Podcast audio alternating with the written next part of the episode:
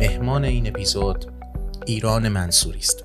ایران منصوری استادیار علوم کامپیوتر در دانشگاه بیرمنگام انگلستان هست. اینجاست که ما باید مکس بکنیم در مورد الگوریتم های هوش مصنوعی استفاده هایی که میشه و پیامت های خاصه یا ناخواسته ای که داره مفهوم مسئولیت مفهوم برابری مفهوم و همه اینها یهویی میاد وسط.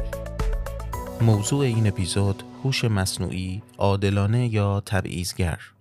زمان پخش اول دسامبر 2021 برابر با دهم آذر 1400 podcast.iranacademia.com